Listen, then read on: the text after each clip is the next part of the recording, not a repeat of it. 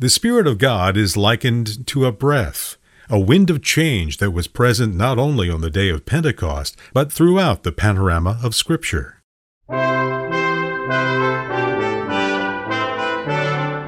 Welcome to the Bible Study Hour, a radio and internet broadcast with Dr. James Boice, preparing you to think and act biblically. A breath, a wind ushered in the power of God on the day of Pentecost, a breath of power much needed by a frightened group of fishermen, and with that wind came a fire that symbolized the very presence of God in their midst. Stay with Dr. Boice now as he studies the power epitomized by that wind and fire and how it emboldened a movement that would change the world. I don't know what you think of first off when somebody makes a reference to the book of Acts. But if you're at all like I am, and as I suspect most Christian people are, whenever you think of the book of Acts, you think of Pentecost and Acts 2. Because Acts is the great New Testament historical book that tells us of the coming of the Holy Spirit upon the early Christians at Pentecost and empowering them as the Lord Jesus Christ said they would be powered for the task of world evangelization. I think for that reason that it's really not inappropriate to think of Acts as the acts of the Holy Spirit. This book really tells us what God the Holy Spirit did to glorify Jesus Christ in the church through the early preachers of the gospel as the gospel spread. Chapter 1 that we've already looked at leads up to that. The verses that begin chapter 2, verses 1 through 13, are the great initiation of the church. And then from that point on, in a sense, it is the history of the Holy Spirit's work. Now, chapter 1 is something we should have in our minds as we come to chapter 2. We've already looked at several different things about this chapter. We saw that it tells us about the promise of the Holy Spirit. That's what Jesus begins with. This promise of the Holy Spirit is going to come not very many days hence. So we saw that everything that unfolds in this book is an unfolding of what God had already said in the Old Testament, and Jesus Christ repeated in a prophetic way was going to happen. So you have the promise of the Holy Spirit. And then in those, those verses that we know as the Great Commission, Luke's version in Acts, we have an emphasis upon the power of the Holy Spirit. The disciples were going to be sent into all the world with the gospel, but they weren't going to go in their own strength. If they had gone in their own strength, nothing at all would have happened. Here's Peter in Acts 2 standing up to preach in Jerusalem at Pentecost, to the very people who had been instrumental in the crucifixion of Jesus Christ. Oh, maybe not necessarily the leaders, though it's quite likely that some of the leaders were there, but the masses, the masses who one day had praised him as the King of David, riding into Jerusalem on a donkey, Hosanna to him who comes in the name of the Lord. But a week later, we're saying, Crucify him, crucify him. Peter stood up and preached to those very people. And if Peter had done it in his own strength on Pentecost, nothing at all would have happened. They would have ridiculed people, Peter if indeed they didn't do something worse. So when they preached the gospel and found success, when people were convicted of sin and brought to faith in Christ and drawn into the fellowship of the church, it was because of the Holy Spirit's power. And that's what Jesus talks about in this Great Commission. They're to go into all the world with the gospel and preach, but it's the power of the Holy Spirit that's going to accomplish the salvation of those to whom they bring the message. So you have that thing. First of all, the promise of the Holy Spirit, and then, secondly, the power of the Holy Spirit. And now we come to chapter 2, and that which we have been waiting for happens. Now, how are we going to look at this? I think the only way to look at it is the way in which the Holy Spirit Himself gives it to us, because the Holy Spirit is the one who inspired the writing of this book, like all the other books. So, if you want to know how we should think about the Holy Spirit and His coming at Pentecost, we ask the Holy Spirit. The Holy Spirit has given us the answer, and the answer is here in these verses. How is this great event, this great initiatory event in the history of the Church of Jesus Christ described? Well, When we look at it carefully, we see that the Holy Spirit is presented to the senses of these early Christians in two ways. That is, he appears symbolically in two symbols. One is the symbol of wind. We read in verse 2 Suddenly a sound like the blowing of a violent wind came from heaven and filled the whole house where they were sitting. And secondly, there's the symbolism of fire. We read, They saw what seemed to be tongues of fire that separated and came to rest on each of them. The way in which the Holy Spirit was presented to the disciples in terms of their senses, their ears, which they could hear, the sound of the rushing mighty wind, and their eyes, the tongues of fire, were in those two images, wind and fire. And it follows from that, if we want to understand what the coming of the Holy Spirit meant, what it signified, what the Holy Spirit was going to do and accomplish in His people, well, then those two images are the ones by which we should understand it. That's the way God Himself presented the Holy Spirit to them and to us also. Now, when we take those two, the image of wind and the image of fire, and begin to think about them biblically, what those two words signify, it's evident at once that the most important image of all is not the image of fire which is the second, but the first image, which is the image of wind. I want to try and show you why that's true. First of all, it's true linguistically. Now, we have trouble with this today because when we speak of spirit, spirit means nothing to us but spirit. But in the ancient languages, in the Hebrew language, the Greek language in which the New Testament was written, and even the Latin language that was spoken freely at this time, as you well know, the word for spirit was the same word that was also used for wind or breath. So when this verse says, they heard a sound like the blowing of a violent wind, the word wind is the word spirit. So you see, when you're beginning to think in terms of the symbolism, that's the primary symbol. That's the thing that's obvious. Now, with that in mind, you go back to the Old Testament and you think about some of the key verses that talk about God's Spirit and how the Spirit of God operates. You find it at the very beginning of the Bible, first chapter of Genesis, verse 2.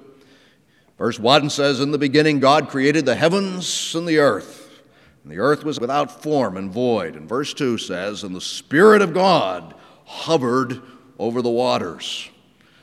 Now, we read it in English, you see, and it doesn't mean anything. We, we think, and sometimes I've seen it even portrayed this way in, in art.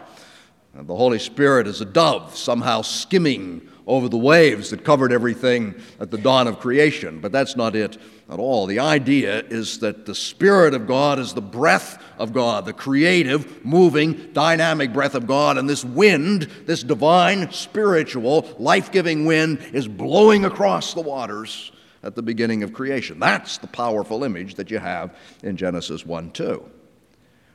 Now, secondly, you go chapter later, you come to the second chapter where you have the creation of Adam. You have a story of the creation of Adam in chapter 1.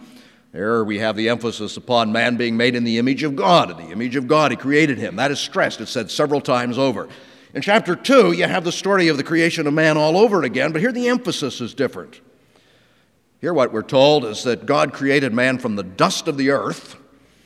And having made man from the dust of the earth, the image we're supposed to have is something of a statue made out of soil.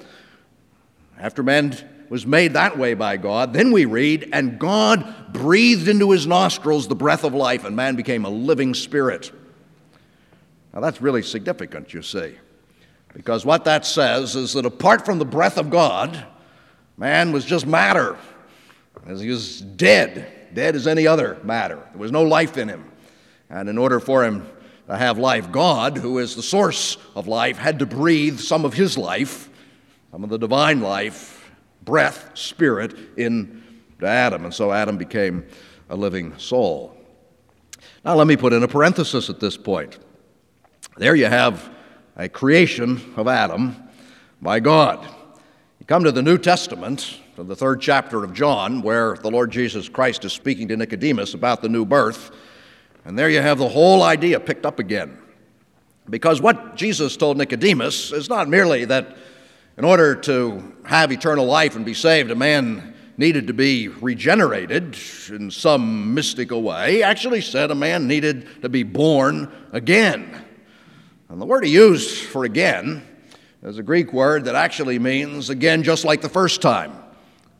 And also, because the Greek language is very rich at this point, from above. So he said a man needed to be born again just like the first time, and he needed to be born from above, that is, from God. Now, what's involved? when Jesus is speaking those terms. Nicodemus didn't know. He hadn't the faintest idea. He said, You mean I have to go back into my mother's womb and be born again? Jesus said, No, no, you don't understand these things. Don't you know it's just like the wind, the Spirit? The wind, said Jesus, the Spirit blows where it will. And you don't see it, you don't know where it's coming from or where it's going, but its effects are seen. That's what it's like to be born of the Spirit of God. Now, you put those things together and you go back and consider what's said of the creation of Adam back in the beginning, and you find that the spiritual life that Nicodemus and all people need is presented by Jesus Christ in a way analogous to the creation of Adam. In other words, just as at the beginning God breathed into Adam so he became a living soul, so in our day, if a person is to be saved, God has to breathe his Holy Spirit into them once again in order that they might become spiritually alive. You see, we, we may be physically alive, we may be functioning as men and women, but spiritually speaking, we're as dead as we can be.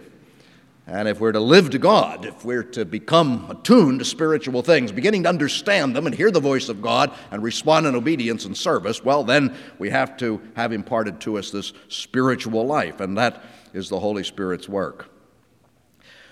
Now, let me look at another term that's connected with that, this important word, filled. When the Holy Spirit came, they were, it says, filled. Filled. The house was filled, and then they were filled by the Spirit. I call attention to that because if we're to understand the Holy Spirit and what is said about the Holy Spirit in the New Testament, you must understand that there is a distinction between the baptism of the Holy Spirit, which we hear a great deal about, and filling with the Holy Spirit, which we hear much less about, but which we ought to hear about all the time. People talk about the baptism of the Holy Spirit today as if that's what Pentecost is all about. You're baptized by the Holy Spirit, well, then you have a spirit experience, and in some circles, what is said is you speak in tongues. The very fact that you speak in tongues is evidence of the fact that the Holy Spirit has come upon you, that you've been baptized with the Spirit. That is not biblical terminology. Now, I want to say that the Bible does talk about a baptism of the Holy Spirit, but it's not in those terms. The baptism of the Holy Spirit is what I've been talking about in terms of regeneration. Baptism signifies not filling, not empowering, but identification of the individual with Jesus Christ. And that's what our sacrament of baptism signifies. That's what the baptism of the Holy Spirit is. And by very definition, it follows the baptism of the Holy Spirit is a unique, never to be repeated act. You can't become a Christian again and again and again and again. You become a Christian once, and therefore you're baptized by the Holy Spirit once, and that is synonymous with regeneration. It's the Holy Spirit that accomplishes that in you. And if you're a Christian, you're baptized. And if you're baptized by the Holy Spirit, you're a Christian. That is no blessing to be sought a second, third, fourth, fiftieth, or a hundredth time. But now, on the other hand, there is such a thing as the filling of the Holy Spirit. And that's what's being talked about here. You see, the early Christians didn't become Christians at Pentecost. They were already believers. They were exercising their faith. They were praying. They were obeying. They were reading Scripture. They were already Christians. But now the Holy Spirit comes upon them in a special way to empower them for a special task. And when that happens, the word that is used to describe that is filling. It's interesting to study this in the book of Acts. That phrase, filled with the Holy Spirit or filling by the Holy Spirit occurs 15 or 16 times in the New Testament. There are a few instances that occur during the Gospels, chiefly in reference to John the Baptist, and they're before Pentecost, and they really don't quite fit into this picture. But from this point on, in Acts, you have about 12 or so of these references, 11 or 12. And in every case, what is spoken of is a special empowering of Christian people to a special task by God. Now, let's ask the question when the Holy Spirit fills these people, hmm, not baptized by the Holy Spirit. Those who are already baptized by the Holy Spirit are Christians. We're talking about those who are baptized by the Holy Spirit, who are now being filled by the Holy Spirit for a special task. When the Holy Spirit fills these Christians, what is it that happens as a result of their filling? Do they speak in tongues? Well, they do in this instance, but not in the other 10 or 11. Do they do miracles? Well, occasionally. Miracles are done, chiefly through the apostles, but not in every case. What is it that ties all these things together? There's only one thing that ties them together. Every time the Holy Spirit comes upon his people in a special way, filling them, empowering them for a task, what they do immediately is testify verbally about Jesus Christ. You say, well, yes, that's what they did here. They did it in tongues. Well, yes, they did it in tongues, but the emphasis is not upon the fact that every man heard it in his own language, though that is true and very symbolic, but the emphasis is upon the fact that everyone heard about Jesus. They talked about Jesus, they testified to Jesus. And if you say, well, is somebody spirit filled? The way to answer that question is not by saying, do they speak an unintelligible language? Not by saying, do they do miracles? It's not by saying if they had healings in their family. The answer to that question is do they testify to Jesus Christ, and does God bless that testimony in the conversion of men and women? Now, that's the first image. Let me look at the second. The second image is the image of fire. Already, I'm sure you understand that there's a carryover from the first, because the breath of God results in speech, and when this symbol of fire was presented visibly, to the first disciples, it was presented as tongues of fire. So you have the carryover. Both of these images involve speech. But there's more to it than that in the case of the second image. What does fire chiefly symbolize? Well, again, we go back to the Old Testament, and when you do that, you see that quite often in the Old Testament, fire is a symbol of the presence of God. The earliest instant I can think of is in the 15th chapter of Genesis, where God made his covenant with Abraham, a very significant covenant. Abraham was put into a deep sleep. While he was sleeping, he had a vision. And the vision was a symbol of the presence of God.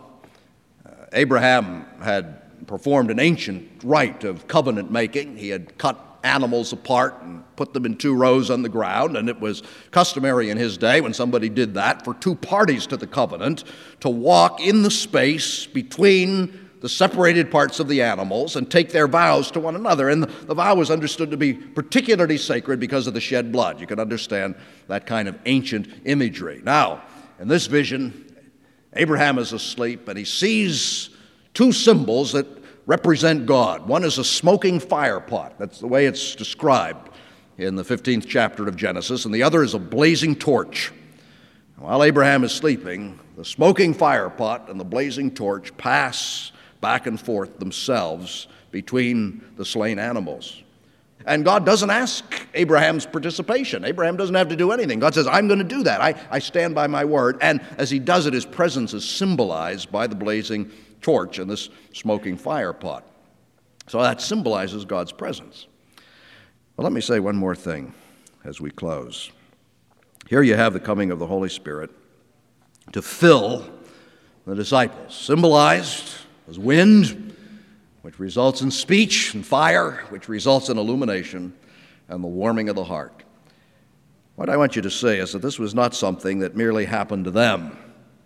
It happened to them on this occasion but immediately after it happened, they went out of the house where they were standing and they began to do what this is all about, what the first chapter has anticipated and which is now fulfilled. They began immediately to talk about Jesus, and what happened, to use the images, is that the wind swept over the crowd that gathered in Jerusalem, blessing them, and the fire, which had first of all kindled, the early apostles began to spread and produce what was certainly regarded, at least by the high priests of the day, as a great spiritual conflagration. Christianity is meant to be a spreading flame. The Lord Jesus Christ said on one occasion, he's quoted in the 12th chapter of Luke, verse 49 I came to bring fire on the earth. Some of our translations say, I came to cast fire on the earth. You go back to John the Baptist's testimony concerning Jesus, and John the Baptist said, I baptize with water, but after me there's one coming who's going to baptize with the Holy Spirit and with fire. That's what this is about, you see. And when Jesus said, I've come to pour fire on the earth, he meant a fire which is going to sweep over all the earth. How do we know? We know because that's the way he talked about the coming of the Holy Spirit in the words of the Great Commission. He said, You're going to receive power when the Holy Spirit comes upon you. And when you receive the power of the Holy Spirit, you're going to be my witnesses and you're going to testify to me in Jerusalem, Judea, and Samaria, and unto the uttermost parts of the world. And you see, it began to happen right here. That's why the second paragraph of this section that we're studying begins to talk about all those who were present in Jerusalem and who heard the gospel in their own language. Here they're mentioned all there were those who were from Parthia, and there were Medes and Elamites, and people from Mesopotamia, and Judea, and Cappadocia, and Pontus, and Asia, and Phrygia, and Pamphylia, and Egypt, and so on, all the way to Rome. Generally speaking, the words kind of flow out like ripples on the pond in all directions until eventually they get to Rome. You see, the emphasis here, what this is talking about, uh, is not to say when the Holy Spirit comes, you ought to experience what we call this, this matter of speaking in tongues so that in a certain miraculous way, wherever you are, everybody's going to hear it in their own language. That's what it's talking about here. It's saying that when the Holy Spirit comes, people are going to talk about Jesus, and everyone is going to hear that in their own language as the gospel spreads by Christians obeying the Great Commission. And that's what you and I are called upon to do. That's the task to which the Lord Jesus Christ sent us. Let us pray. Our Father, we read a story like this and we, we say, we often think this way. Isn't that wonderful that that happened way back then? And we never think of it really in terms of ourselves, unless we get off the track and think, well, we'd like a special gift of tongues. Our Father, as we read this, as we study it, we're aware that what you're talking about is not some unique experience way back then, but that sort of thing that is to happen always, where your people gather together and turn from their sin and seek your face and pray that you would fill them with power to accomplish this task that you've given all your people in every age. And our Father, that is what we pray. We are not up to these things. We can speak by ourselves, and no one will be converted. And what really happens is we're even afraid to speak because we're somehow embarrassed to talk about Jesus. And it only shows how dry our lives are, how empty of your presence. And so, Father, we pray for filling, that we might be filled with the Holy Spirit and power. And then become channels through which Jesus Christ is made known and channels of blessing to our age. In Jesus' name, amen.